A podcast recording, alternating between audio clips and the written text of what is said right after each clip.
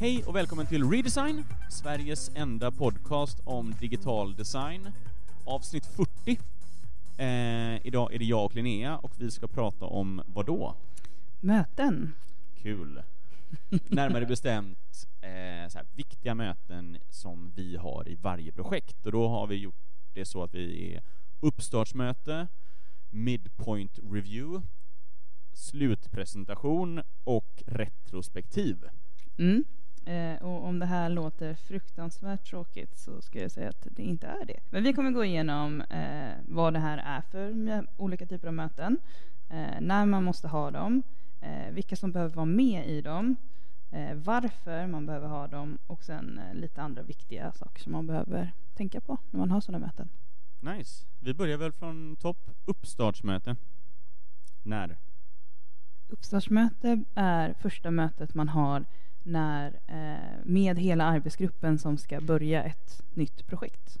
Precis, alla. Och, och vanligtvis så brukar vi dela upp det på eh, eh, internt uppstartsmöte och sen uppstartsmöte med kund. Mm. Eh, det är lite olikt. Det- Ibland eh, slår vi ihop dem, ibland skippar vi ett av dem. Men jag är väldigt stor förespråkare av liksom, det interna uppstartsmötet. Mm. Eh, måndag klockan nio eller tio eh, när projektet drar igång så börjar man och sitter liksom två timmar och egentligen bara går igenom allting. Man går Mm. igenom eh, ja, men från vad man ska göra till vem som ska göra det och hur och sen liksom bara skriver ner alla frågor man skulle kunna ha, planerar upp möten och, och, och feedbackvändor och ja, men egentligen planerar upp hela projektet Mm. tillsammans.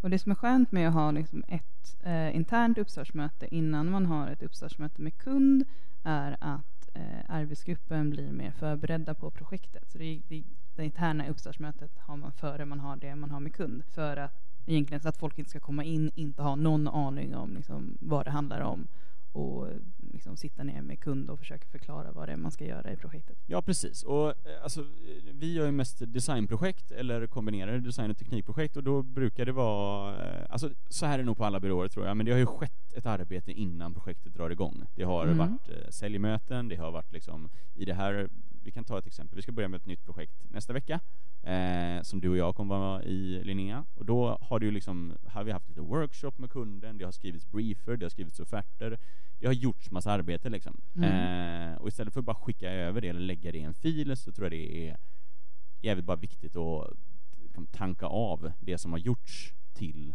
designgruppen. Mm. Vad är viktiga saker att ha med på ett uppstartsmöte? Jag har varit på många, många dåliga och några, några få riktigt bra uppstartsmöten. Jag tror att en, en väldigt konkret eh, beskrivning av kunden och projektet är extremt viktigt Mm. i uppstartsmötet. Eh, för jag tror att ofta så, så är det lite enkelt att liksom gå på så här, okej, men det här är projektet, det här är vad vi ska göra, men man inte liksom har en riktig förståelse för vem kunden är eller vad de gör. Eh, så det tycker jag är. Nej men precis, alltså, eh, för det har jag lite som, som ett sånt här personligt mål det här året, att jag ska göra jävligt bra uppstartsmöten, så det här ligger mig väldigt varmt om hjärtat. Men exakt, lite, alltså en bra brief Mm. tycker jag är, alltså det är så jävla viktigt och så ofta försummat eh, i, på digitala byråer. Men det är så här, exakt som du säger, research. Vad gör kunden? Vad finns det för övergripande konkurrenter? Och vad är det kunden vill? Varför? Vad är det de vill ha gjort med det här projektet? Eh, och sen en annan, eh, en annan grej som också jag tycker är extremt viktigt, det är det administrativa. Att det är på plats. och det kommer aldrig vara på plats, om framförallt liksom typ när jag ska projektleda. Så, men så bara så att man så här, okej, vad använder vi för, vad kallar vi vår Dropbox-mapp? är alla kopplade till tidsallokeringsprogrammet? Ja. Eh, hur, bara så här, bara, ja, men, tillsammans lägger upp en övergripande plan. Det här är ett fyra veckors projekt. När ska vi ha möten? När ska vi ha design reviews? När ska vi eh, leverera? Mm. Och det är ju väldigt skönt när det är på plats innan man börjar ett projekt. Att det inte bara trillar in lite efteråt. Åh förresten, vi ska ha en midpoint review liksom imorgon. Um, så det är, och, eller så att saker och ting inte blir av för att man inte har planerat in det från början. Så till exempel design reviews är jätteviktigt och det är jätteskönt om i liksom första skedet så har man liksom satt ett mål. Okej, vi ska ha två design reviews den här, liksom, de här dagarna oavsett vart ni är i projektet just då för att liksom kunna dela vad vi gör med de andra men också kunna få lite feedback på eh, projektet. Vi har pratat mycket om design reviews och kommer prata om det igen. Om du jobbar på en organisation där det sker organiskt, då tycker jag du ska eh, Stanna hopp- kvar. Ja, då ska du stanna, byt inte jobb. Gode gud, byt inte jobb. Eh, för oss sker det inte organiskt, så vi måste liksom planera in det. Men det som är, precis som du sa, det som är jävligt bra med att planera in det är att man måste bara, man tvingas visa där man är. Mm. Inte liksom så här, ja men jag kan väl göra lite till, jag kan göra lite till, jag kan göra lite till. Ja, exakt. Så precis, att göra hemläxan, eh, om du håller i uppstartsmötet, skriv liksom en brief och är du eh, produk- alltså något sorts pro- projektansvar, liksom gör det administrativa. Eller så här, om ni inte har det, gör en to-do-list Mm. av saker som ska finnas på plats eller avhandlas i ett uppstartsmöte. För att om man ett bra uppstartsmöte så får man ett bra projekt. Mm. Vad ska man som kund tänka på när man är i ett uppstartsmöte? det här är ju, det, tyvärr är det det svåraste också, det man ska tänka på. Det är att verkligen tänka igenom vad man förväntar sig att få. Mm. För jag skulle säga så här, av anledningar som gjort att projekt har blivit dåliga, finns det massa, men den vanligaste är att kundens förväntan inte förmedlas till teamet. Mm. Eh, och, och det är jättesvårt att tänka igenom vad man förväntar sig och kunna förklara någonting som, som man liksom har lite luddigt i sitt huvud. Men jag tror att den förväntansbilden liksom är extremt viktig. Och det gäller samma sak för liksom om, det, om, man, om man är en eh, manager eller liksom projektledare eller vad som helst. För att alla är väldigt... Eh, och man har en övning på uppstartsmötet där alla bara så här: okej nu har vi gått igenom briefen, vad, är, vad ser alla framför sig att vi ska göra?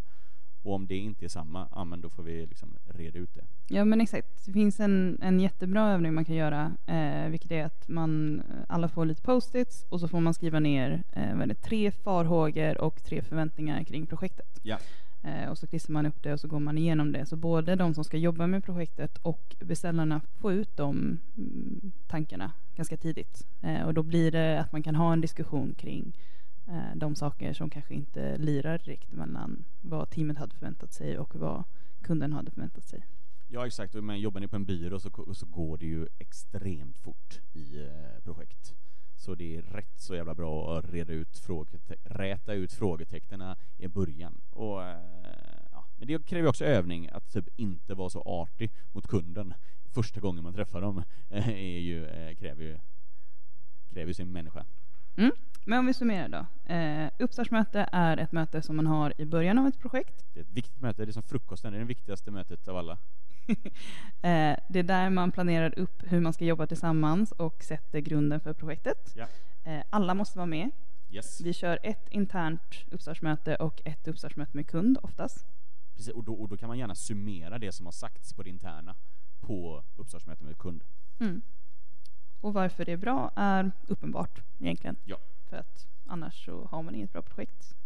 Och, och, jag menar, och gör ett, alltså om ni gillar Keynote eller anteckningar eller så här, bara gör en leverans från uppstartsmötet och lägg den i er Slack-kanal eller vad ni använder så att liksom så man kan återgå till det och bara säga det här bestämde vi, det här gjorde vi inte och sånt. Då går vi vidare till någonting som vi kallar midpoint review. Det tror jag inte är ett vedertaget begrepp. det här kanske inte är ett vedertaget möte när jag tänker efter. När? När eh, ska vi köra en midpoint review? Eh, den kör man, ja, Mitt i? mitt i. Halvvägs. Exakt. Halvvägs. Eh, och den, den är väl inte helt så här, standardiserad, för ibland så kör man ju flera reviews eh, med kund eh, i ett projekt. Men egentligen så är en midpoint review eh, en stor review med kunden där man liksom stämmer av att man håller på att gå i samma riktning som kunden hade tänkt sig eller liksom reder ut eh, frågor och problem i projektet eh, som Precis. det är då. Precis, och vi jobbar ju nästan uteslutande i två veckors sprintar på Ape Group Mhm. eh, och då brukar midpointen vara efter en vecka Mm. och sen har vi liksom en slutpreso eller liksom l- alltså feedback-prestation efter två veckor. Eh, det funkar bra för oss, och andra kanske har fyra veckor eller längre, men så här, det viktiga för mig med midpointen är att man inte gör en presentation Mm. utan man går dit och sen så visar man vad man har. UX-designern kanske har handritade skisser eh, och tar fram dem och diskuterar. Eh, är det liksom eh, konceptuellt grejer så kanske man ritar på en whiteboard och hur man, eh, liksom vilka banor man är i. Art directorn får gärna dra upp sketch och visa liksom, precis som du sa, det viktiga här är att visa riktningen. Och det viktiga här är också att visa att så här, vi är halvvägs, vi är inte klara, vi kommer jobba mer på det här, vi vill bara ha din input. Och om man då har gjort en jävligt liksom glossy eh, keynote-prestation, eller du vet, här är tre riktningar och det här är fördelarna och nackdelarna, då blir det jävligt svårt att ge feedback. Och det blir också så här eh, man, jag har varit i möten där liksom kunden låser sig för de tror att det här är klart. Liksom. Medan det är så jävla oklart. Och så, bara, och så bara verkligen poängtera, allt det här kanske vi slänger. Men det är så här vi, så här vi har kommit, det här har vi kommit fram till halvvägs. Vad känner du? Ibland är det bara så här, fan det här är helt rätt, ibland är det, det här är helt fel, men ofta är det liksom så här, det här känns bra, det här kommer inte funka för vår organisation eller vad som helst. Jag tycker midpointsen ger mest i liksom form av ah, feedback och, och liknande. Ja, och midpoints är ju speciellt eh, viktiga i konceptprojekt. För då har man, eh, då har man ju oftast redan liksom börjat utforska en del olika riktningar eh, och så vill man få ett konkret, liksom så här, okej, okay, vilka känner du bäst eh, för er organisation? Vilka problem ser du i de riktningarna? Oftast så händer ju liksom så här, när vi presenterar tre riktningar så får vi ju lite, ja, men det här kändes lite bra och det här kändes lite bra. Sen går vi tillbaka och typ slänger alla tre och sätter ihop en helt ny riktning som är liksom informerad av det vi lärde oss under midpoint reviewen. Jag tror att det, kan vara, det här kan vara ett svårt möte för kunder. Eh, ja, det, jag tror det är ett svårt möte för många designers. Okej, okay, och vilka är det då? Ja, men om det är ett designprojekt så är det designers som har gjort något. Har du inte gjort något, är du någon sorts liksom, uh, I don't know, uh, creative director eller vad som helst, ja, känner du av att det här är ett uh, kundmöte du behöver vara med i, var med. Men annars ska det vara liksom designers sätter sig ner, drar upp sin laptop eller sina, tar fram sina skissgrejer och visar var de har kommit och diskuterar med kunden. Det finns ingen så här skriftlig feedback som kommer efteråt. Det finns ingen så här, eh, ni har tre dagar på er att ge feedback och eh, sen utan det här är bara så här extremt informell, halvvägs där, ni är med på resan. Från kundsidan eh, så är det viktigt att det är liksom huvud... Eh, den, en person ska helst ha huvudansvaret för projektet från kunden. Eh, och då är det jätteviktigt att de är med och kanske liksom man förvarnar innan, okej, okay, vi kommer att eh, göra, det kommer beröra de här områdena så att de kan ta med de personerna som blir eh, viktigast i det. Jag tror att eh, ett misstag som kan hända när man eh, gör en midpoint review är att det är alldeles för många där och kunden har svårt liksom, att bestämma inom sig själva hur de känner kring eh, projektet. Och då blir det bara kaos för designer. För det är så här, okej, okay, kunden sitter och bråkar bland sig själva vi har inte fått någon konstruktiv feedback och då blir det jättesvårt att ta sig vidare därifrån. Nej men exakt, och, och, um, ett tips, midpoints, håll det på din byrå. Bjud in kunden, ta ett stökigt rum eh, och sitt där. Man får liksom känslan, okej. Okay. Och sen slutprestationen som vi kommer till sen, åk till kunden. Får de sitta där i sitt konferensrum och, och man håller liksom, man presenterar för dem. Men, jo men precis som du sa, för så här, kund... Det här ska inte bli ett avsnitt som handlar om hur man blir en bättre kund, men vi hade ett eh, midpoint review med eh, Peak Performance för några veckor sedan och det var jättebra. Framförallt var det för att mycket av feedbacken vi fick från, från beställaren var så här, det här är en bra idé, men den kommer bli jättesvår att sälja in internt. Alltså hon verkligen representerade företaget. Det här kommer funka, och det där gillar jag personligen, men frågan är om alla kommer gilla det. det ni, får liksom, ni får rätta till de här grejerna för att jag ska kunna sälja in det. Och, och liksom, det var nästan till helt fritt från så här personliga åsikter, eh, utan bara så här, detta kommer flyga, detta kommer inte flyga, det här behöver ni jobba vidare på. Och det var ju svinbra. Vad är viktigt med midpoint-reviewen? Förbered inte för mycket. Ha den i mitten, verkligen poängtera att det är halvvägs dit. Håll den i ett eh, stökigt rum så man får känslan av att eh, alltså, kunden ska känna att man är, man är med i gänget. Att man är med och verkligen så här vi har tänkt så här, vad, hur tänker du? Och sen så inte liksom vänta på feedback utan liksom dra igång en diskussion. Alltså håller du inte med vad din, eh, om du är UX-designer och inte riktigt köper det art directorn eh, presenterar, alltså håll en diskussion, dra med kunden i det, liksom prata om designen. Eh, och inte, alltså enad front det kan ni ha på slutpreson, eller det måste ni ha på slutpreson. Storhugger varandra Medans, i alltså, ryggen mitt i. Precis. Eh, och jag menar, ibland har vi kombinerat så här feedbackmöten och så tagit med kunden liksom. Eh, det funkar bra, det går att hålla på massa olika sätt. Mm. Och en annan grej är eh, som designer, försök gå därifrån med eh, en känsla för vad du ska göra härnäst. Ja. Eh, så få någonting från kunden, få liksom en, en känsla av att ni är på rätt riktning, ni är på fel riktning, det finns grejer ni ska liksom ändra och så. Och ja, se till att liksom verkligen få ut det av kunden ifall de inte säger så mycket. Så, ja.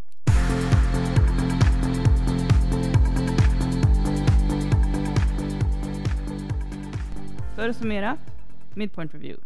När håller man i den? Halvvägs. Vad gör man? Man visar upp halvfärdiga design. Vem gör det? Det är alla som är designat och den, den viktigaste, eller de viktigaste, i kunden. Varför är den viktig? Därför att man, det, man får en chans att diskutera lösningen när den inte är liksom slutpolishad. Och kunden får en känsla av att man är delaktig i designprojektet. Mm. Bra.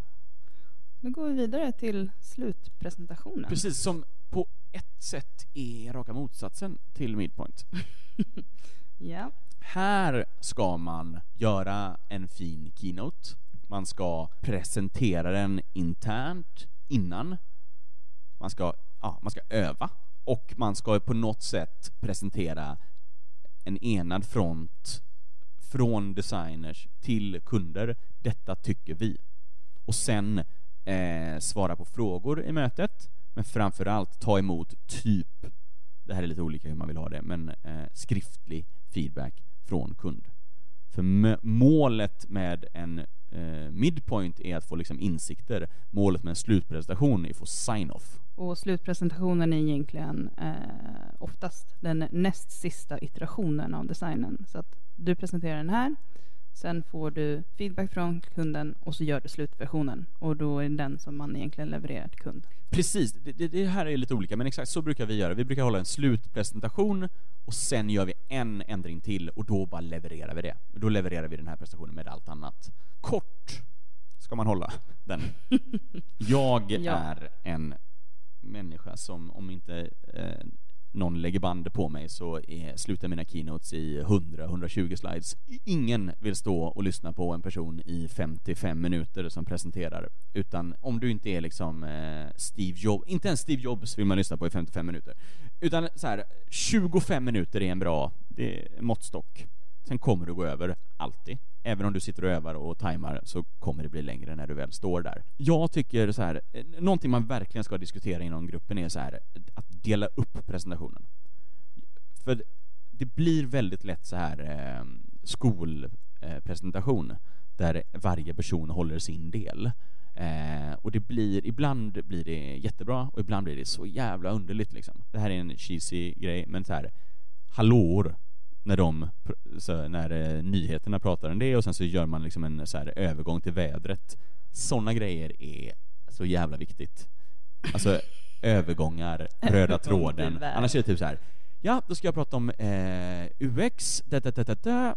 och sen så blir det typ, går man ner, någon annan kommer upp, man byter mick. Nej, det blir, Nej. det är Men jag menar så här, oftast så eh, kan det funka med liksom att det bara är en person som presenterar. Och det beror ju på liksom hur man har jobbat med kunden hittills. Men för ofta så har ju alla har fått en chans att prata med kunden om sin del.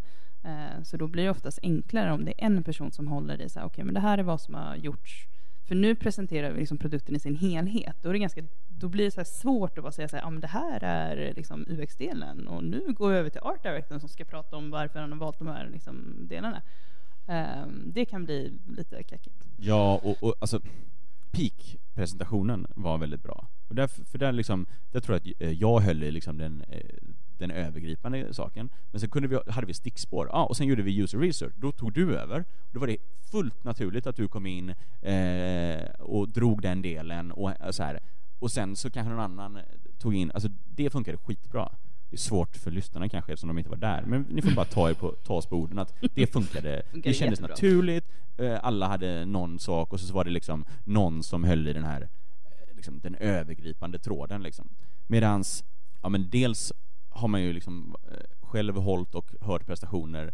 Alltså om en ska prata, då behöver det vara kort. Någonting som, som jag har varit med om mycket är att man så här, att en presenterar och så säger man att ni andra, men flika in när ni tycker att det känns riktigt. det sker aldrig, Nej. och när det sker så fuckar man upp flowet för den som presenterar. Och det är, alltså det är den sämsta idén. Det ska ni absolut inte göra på en slutpresentation. Ska man dela upp det så måste man dela upp det så att det blir naturligt. Eh, och det som är viktigt med slutpresentationen, det är ju så här, det är ju såklart, det är sista gången man presenterar arbetet. Men det är också ett sätt att eh, gå igenom hur man har jobbat hela vägen upp till den här punkten. Så man liksom sätter verkligen eh, det är lite så här set the stage för sin presentation i början. Att man liksom går igenom, typ så här, okay, det här är vad ni kom till oss med. Liksom så här, man definierar briefen igen. Och sen säger man, det här är vad vi gjorde. Och sen så går man så här, det här är slutprodukten. Som liksom från det här eh, projektet. Ja, Det där är jätteviktigt. Ja, men, eh, alltså, jag gör jätteofta, alltså, man, man vill på något sätt, eller jag vill, så här, kronologiskt visa arbetet. Typ så här, summera, ja, vi har jobbat de här fyra veckorna, nu summerar jag. Först gör du det här, sen gör du det här, sen gör du det här. Det är helt... Eh, det, är, det är naturligt när man har jobbat på det sättet, men man måste, eh, alltså klichéordet här nu, men alltså storytelling, alltså här, prat, lägga upp det som en, en, en någonting man levererar och någonting så här förklara varför man gjort det och hur det blev och hur det kommer funka men också alltså hänvisa tillbaks. För se om, om man börjar med eh, briefen eller man börjar och så kanske man går igenom designprinciper visa sen hur designprinciperna har använts i slutprodukten eller i vissa delar. Att man hela tiden liksom, du, om du börjar, alltså antingen börjar du abstrakt och går ner till konkret eller så börjar du liksom eh, varför, hur och när och, alltså, men att man hela tiden bara försöker hänvisa tillbaks till det man har pratat om tidigare så att alla fattar och så här. okej, allt hänger ihop. Skönt, smart. Eh, och sen så är det ju också bra när man faktiskt presenterar produkten.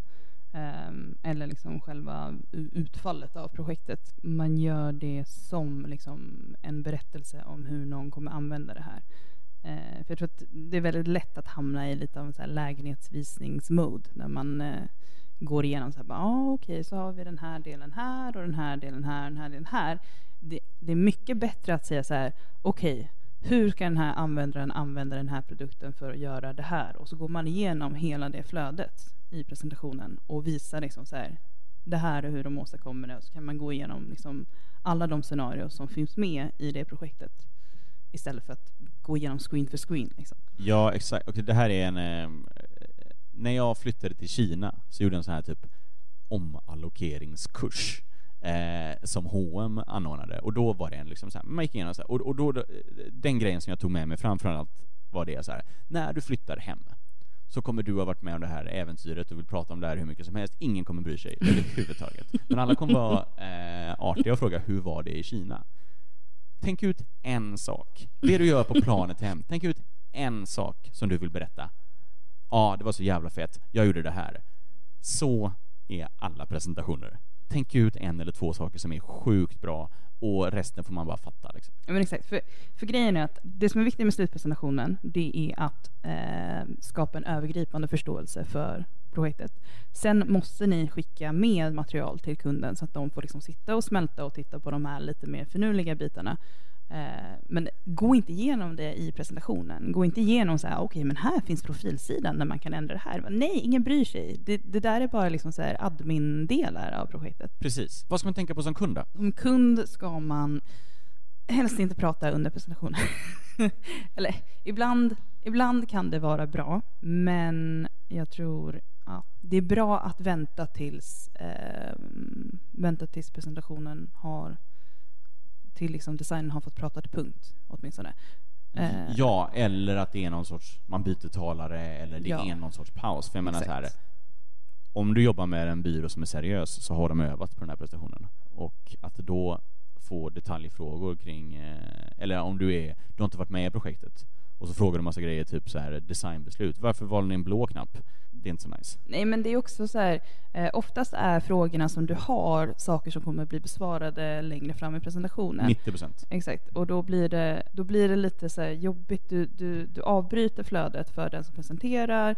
De kanske liksom hamnar av sig lite och så blir det inte lika, liksom, eh, allting kommer inte hänga ihop lika bra. Så det är mycket bättre för dig egentligen att du låter den här personen presentera och sen när de är klara med att presentera eller det blir en naturlig paus, liksom skriv ner allting medan du tänker dem. Och sen så när det liksom är klart kan du säga så här, okej, när ni gick igenom det här, kan vi titta på det igen? Jag har de här frågorna. Exakt. Och det här låter ju inte sinnessjukt, men var lite glad. ja, men jag har suttit i presentationer med alltså, fyra alltså, fullständigt bara blanka ansikten. Alltså, och det kan jag köpa att det är någon strategi i upphandlingar och sådana saker man ska, men du vet, slutprestation, man jobbar tillsammans i fyra månader och sen bara, när det är slut bara, tittar de på en i en minut, sen bara tack, reser upp och går. Och sen kommer det ett mail två dagar senare om att de är superbesvikna. Man bara, vad fan, eh, gör inte så. Var en människa. ja. Men exakt. Eh, är det någonting som är helt fel så ska man ju liksom, då ska man ju prata om det där och försöka förstå liksom vart det gick fel. Jag har en grej till för användare, eller för designers. Överraska inte kunden. Den här liksom eh, svarta lådan reklamgrej där man går in och bara så här chockar alla. Alltså nästan ingenting du presenterar på en slutpresentation ska komma som en, eh, ska, ska vara något nytt. Kunden ska ha sett allting. Kunden ska ha varit med kring alla dina beslut. Det här är en summering av projektet, inte en liksom förklaring av leveransen. Mm. Men för jag var med i ett projekt ganska nyligen där det, där det vart lite så, så här, um, vi hade liksom jobbat upp till den punkten så hade vi jobbat så att vi hade liksom kunden förväntade sig ungefär det som vi levererade och sen så på slutet på den presentationen så var det så här men nu ska vi presentera någonting liksom mer eh, om typ hur, ja, hur vi skulle liksom få den designen till utveckling. Och det var inte så nice. Det, det var ju inte kul för någon. Egentligen skulle vi haft den diskussionen innan. Nu säger jag emot mig själv här, för one more thing-presentationer är ju lite nice. Ja, det är nice om det är någonting positivt. Det är inte nice om det är liksom så här, nu ska vi presentera MVP-skopet för Okej, den här ja, designen. Åh herregud, nej nej nej. Och, nej nej, utan det måste ju vara, det måste vara en överleverans, någonting man Ja. inte förväntar sig. Då kan, för det Ja, gjorde vi för så här, Ja. ja men vi gjorde ett, eh, typ ett, en liten liten del på ett intranät. Och sen så bara, du, vi gjorde också, så här skulle hela intranätet kunna se ut. What? Lite så här merförsäljning och sånt. Okej, nej men absolut, precis. Sl- avsluta på en high Positivt. note. Mm. Det är precis, alltså när du går ut en slutpresentation så måste din känsla vara positiv som fan. Wow, fan vad nice det här är. Okej, Det- ska vi summera ihop? När håller man slutpresso? Det är eh, sista presentationen som man håller med kund för projekt. Ja, eller om man jobbar i eh, sprintar så skulle man kunna ha mindre... Sista i sprinten. Precis, innan leverans. Vad gör man på en slutpresentation? Man går igenom eh, allt som har lett upp till den här leveransen och sen går man igenom leveransen. Och vilka är med i den presentationen? Eh, då är egentligen hela arbetsgruppen med. Precis, och här då, är man duktig eller och bekväm i att presentera så presenterar man. Är man inte det så, alltså i, i, i midpointen innan, då måste man visa sitt eget arbete. Här behöver man inte ställa sig upp på scenen och presentera sitt eget arbete, utan det som funkar bäst för prestationen. Kom överens om vem som ska presentera eller vilka som ska presentera innan och öva på det. Öva, öva, öva. Och varför är ju ganska självsägande. Vi behöver visa för kunden. Jag tror att det är ett bra format att eh, kommunicera en slutleverans. Det är lite mer liksom showmanship än att skicka iväg en invision-fil och lite liksom dokumentation. Folk orkar förstå sig på leveransen när det är någon som pratar om det. Det är mycket svårare att göra om, när det kommer liksom i textform än om det kommer i en annan form. Och, och försöka hålla det relativt kort så att ni kan ha tid för frågor, diskussioner och framförallt om det är människor som inte har varit med i projektet med på slutpresentationen. Så, så här, säg tydligt, nu kör vi en halvtimme, sen har vi tid för frågor och sådana saker sen. Och sen ger de liksom tid för skriftlig feedback och, och slutleverans.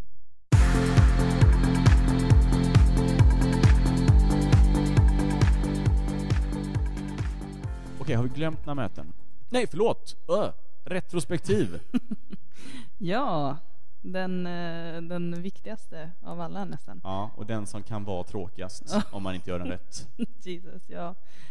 Eh, vad är ett retrospektiv? Ja, men, och även här finns det ju internt och eh, med kund.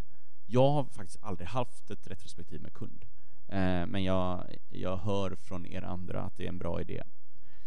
Det handlar egentligen så här. Okej, projektet är slut, levererat, presenterat. Vad var bra? Vad var dåligt? Det, däremot, det som jag har haft är att vi har delat upp det på liksom Tech-teamet har haft ett retrospektiv, design-teamet har haft ett retrospektiv och sen har vi ett tillsammans. För det som inte... Jag har varit på retrospektiv där alla bara klagar, klagar, klagar och sen och gråter och sen så eh, går man ur rummet, känner det där var skönt och sen gör man exakt samma sak nästa projekt. Det måste leda till en förbättring. Ja. Annars kan man skita i det.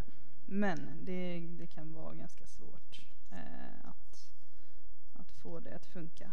Men vi kan väl gå igenom vad man egentligen gör på ett retrospektiv. Ja, precis. Det finns lite olika, men vi på Ape Group kör efter metoden Stop, Continue, Start. Mm. Precis. Vad gjorde vi som inte var bra och vi ska sluta med? Vad gjorde vi som var bra och vi ska fortsätta med?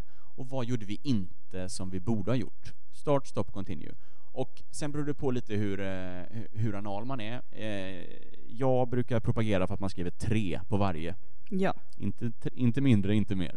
För då, det som är bra med tre att då tvingas man på något sätt att prioritera lite. För jag har ju varit i retrospektiv, du vet när någon utvecklare skriver 250 lappar om uh, att uh, naming conventions. Det är jättebra, Ja. men vad var viktigast här liksom? ja. Eh, och sen är det också så här, tre tvingar de som bara skulle ha skrivit en på liksom bra att skriva flera. Exakt. Så det låter liksom så här, eh, det här vi har pratat om hela tiden, så arbitrary rules i design. Där det är så här regler som egentligen inte har någon eh, argumentation bakom varför man gör dem, men de är bra för att de leder till att man kommer framåt. Ja, fina. Exakt. Vem ska vara med på ett retrospektiv? Alla som har jobbat tillsammans med någon annan.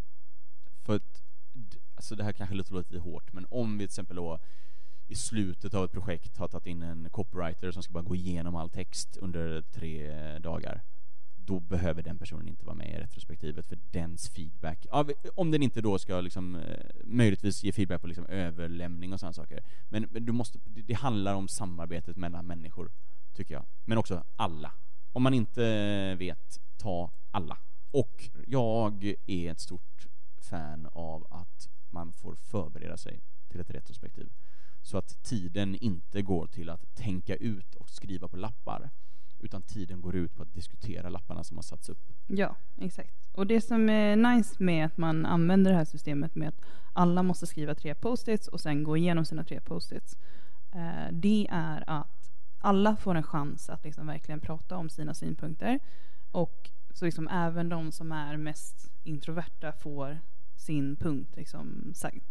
Eh, för det kan vara svårt. Om man liksom skulle hålla ett sånt här retrospektiv där liksom vi bara säger vi sätter alla i ett rum och så diskuterar vi om vad som har gått bra och vad som har gått fel. Då blir det lätt så att liksom de, de som pratar mest eller de som har starkast personlighet verkligen liksom driver konversationen och får eh, säga mest. Och det verkar som att deras eh, syn på allting är den viktigaste och den som alla håller med om. Medan ofta så blir det ju lite så att man upptäcker nya saker genom att alla får liksom lämna sin synpunkt på det. Ja, och är du liksom eh, alltså lead eller, eh, eller har väldigt stark personlighet, eh, den personen sätter sist upp lappar.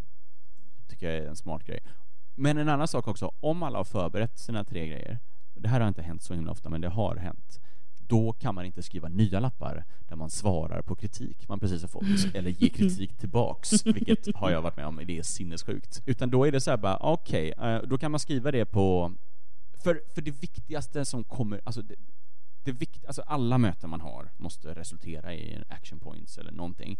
Men här blir det extra viktigt. Summera ihop tre till fem grejer så här, så här detta, detta funkar bra, detta funkar dåligt. Här är tre saker som kommer att ändras. Vi kommer ändra det och alla andra på hela företaget kommer ändra det. Och presentera outcomen av er retrospektiv på, alltså på, på företag, om ni har fredagsfrukostar eller måndagar eller när ni har, liksom, fan, kör fem minuter och presentera. Vi hade retro, vi kom fram till de här grejerna. Eh, vi rekommenderar alla att börja göra så här. Och man kanske inte behöver säga det, men eh, försök att hålla det opersonligt. Ja. Eh, för att det kan lätt bli riktigt ugly när, när folk börjar sätta upp lappar som är riktade till andra. Ehm, Precis, så- och opersonligt på ett riktigt sätt, inte Ja. bara kalla en person för, jag tyckte design, jag tyckte UX-design hade en dålig attityd, man bara Ja. okej, vi förstår vad du menar. Ja, exakt. Men, men som sagt, har man problem med liksom en individ så kan man ju ta det innan retrospektivet eller efter retrospektivet. Men försöka liksom hålla det på en övergripande nivå. Eh, vilka delar i samarbetet som inte funkade. Eh, typ överlämning, var det liksom den biten eller var det att man inte hade tillräckligt med möten eller någonting annat. Eh, för då får man en mycket mer mm, liksom, tydlig bild av hur man ska förändra det och göra det bättre. Okej, ska vi summera då? När har du retro? Eh, du har retro efter du har avslutat ett projekt. Precis, leverant, det måste vara levererat och klart, fakturerat. Exakt. Ofta ehm, liksom vänta kanske en vecka efter leveransen. Så att alla har fått tid att liksom smälta vad som har hänt. Vad gör man och vad ska man göra? Man går in, man pratar om vad som har funkat, vad som inte har funkat eh, och vad man tycker att vi borde göra bättre i framtiden. Och man ska förbereda sig. Ja. Vilka är med? Alla som Alla har varit med. med i projektet. Eh, Varför håller man det? Man håller i det för att lära sig av sina misstag och för att fortsätta göra de saker som funkar. Om man har kommit på någonting nytt till exempel så är det jättebra opportunity att ändra processen för att inkludera det. Man har inte det för att vädra luften i teamet. Det får man göra någon annanstans. Det Bra. är AWn på slutet. Exakt. Och när man har det med kund, för det har vi inte pratat om. Just det. Eh, för kunden, tänk på samma sak egentligen. Liksom, håll det, var inte personligt liksom, personliga på det sättet. Eh, och ja, Om det är så att man har, att det är något man inte ska säga för kunden, var jävligt tydliga med det innan det här retrospektivet. Och om du är, om du vill klaga, gör inte det på kundretrot. exakt. I- så, det är det som är bra med att ha två. Precis, måla inte upp en extra solig bild, men måla heller inte upp en extra regnig bild. Utan bara så här, var och fokusera inte på, ja men inte fan vet jag, liksom extrem detalj kring design och teknik med kund, utan fokusera på så samarbetet. Liksom. Ja, exakt. Eh, retron med kund handlar om att definiera vad som var bra i samarbetet med kunden och övergripande i projektet. Eh, och inte hur det funkade i teamet mellan liksom er. Utan den har ni i interna retro och sen så i kundretron så pratar man mer om Eh, det här tyckte vi var bra med det här projektet. Liksom att ni tillät oss att göra en, eh, liksom att ni fixade personer som vi kunde intervjua till exempel. Eh, Sådana saker är viktigare att gå igenom än att gå igenom ja, eh, teknik svarade inte på mina mejl. Liksom. Ja, för jag menar, och det här är kanske ett sidospår, men menar, en av våra uppgifter som eh, byrådesigners är ju att hjälpa våra kunder bli bättre beställare. Varje dag är det vår uppgift. Och, rätt, och tänk också på att retrospektiv är inte en vanlig sak att ha med kund. Eh, det är nog flera här som lyssnar som aldrig har varit på ett sånt. Och även om det är en vanlig sak, om alla byråer hade gjort det, så är många kunder första gångs eller andra gångs beställare. Så de, det, här, det här är ingen vanlig sak. Att tänk på att hälften av personerna i mötet, det är första gången de har det här mötet. Eh, så, ja, var lite ödmjuka där. Okej, då har vi en, det här var avsnitt 40, vilket avslutar säsong 3. Eh, vi kommer antingen att sluta med säsonger eller göra det med lite mer tydligt eh, nästa gång vi börjar. Men nu tar vi en liten paus från den vanliga eh, sättet att göra podcast. Ja, Men vi kommer fortfarande komma med avsnitt, så ni behöver inte vara oroliga för det. Men vi ska testa ett nytt, eh, ett nytt koncept. mm. vi ska hålla en liten crash course i eh, design, eller i byrådesign egentligen. Eh, vi pratar ju väldigt ofta om ganska detaljerade saker eller övergripande trender i branschen och koncept och så. Vi har aldrig haft en eh, direkt genomgång av okej, hur är det egentligen att jobba på en byrå och vad gör vi och alla de här eh, sakerna som man egentligen behöver veta. Precis, jag tror vi tar för givet att när vi pratar om koncept så vet alla vad det är och, och research och, och reviews och alla de här grejerna. Och, eh, precis, och, och jag menar det, det här är för alla. men vi kommer väl försöka göra eh, mer riktat på designstudenter och nyexade. Ja. Eh, som egentligen handlar om en crash course för att börja jobba med design. Mm. Och också för dig som är en kanske nybeställare kan det vara en intressant sak. Jag tror även för dig som är liksom senior designer kan eh, eh lära dig lite, kanske inte tips om hur man gör, men kanske eh, insikt om att, an, alltså, att vi på Ape kanske gör annorlunda än, än hur du gör. Mm. Men eh, rent formellt då så blir det, det kommer bli typ 10 till 12 avsnitt eh, på kanske 20-30 minuter styck. Eh, och den kommer, ja men det kommer avhandla liksom avsnitt som eh, hur gör du en praktik? Vad är ett koncept? Har du mer? eh, hur ger man och får feedback på ett bra sätt? Precis. Vad betyder alla de här rollerna på byrån? Hur du presenterar för kund? Ja, men lite som vi gjorde idag kanske. Eh, så tänker, om ni gillar det här eh, avsnittet, eh, men kanske kände att fan, det, borde, det hade räckt om de bara pratade om uppstartsmöte. Boom, då är Crash Course något för dig. Eh, och då tackar vi för idag. Glöm inte att gå in på designpodcast.se för alla våra avsnitt och en jättebra URL och dela till vänner. Eh, maila gärna in på hej designpodcast.se och ställ lite frågor. Eller om du har ett ämne som vi skulle vilja ta upp. Tack så jättemycket till Ape Group för att eh, ni sponsrar oss med utrustning och studio. Tack så jättemycket till Julia Nassar för, för musik. musik ja. Eh, och tack till dig som lyssnar och framförallt dig som ger ett betyg på eh, iTunes. Mm. Hej då! Hej då!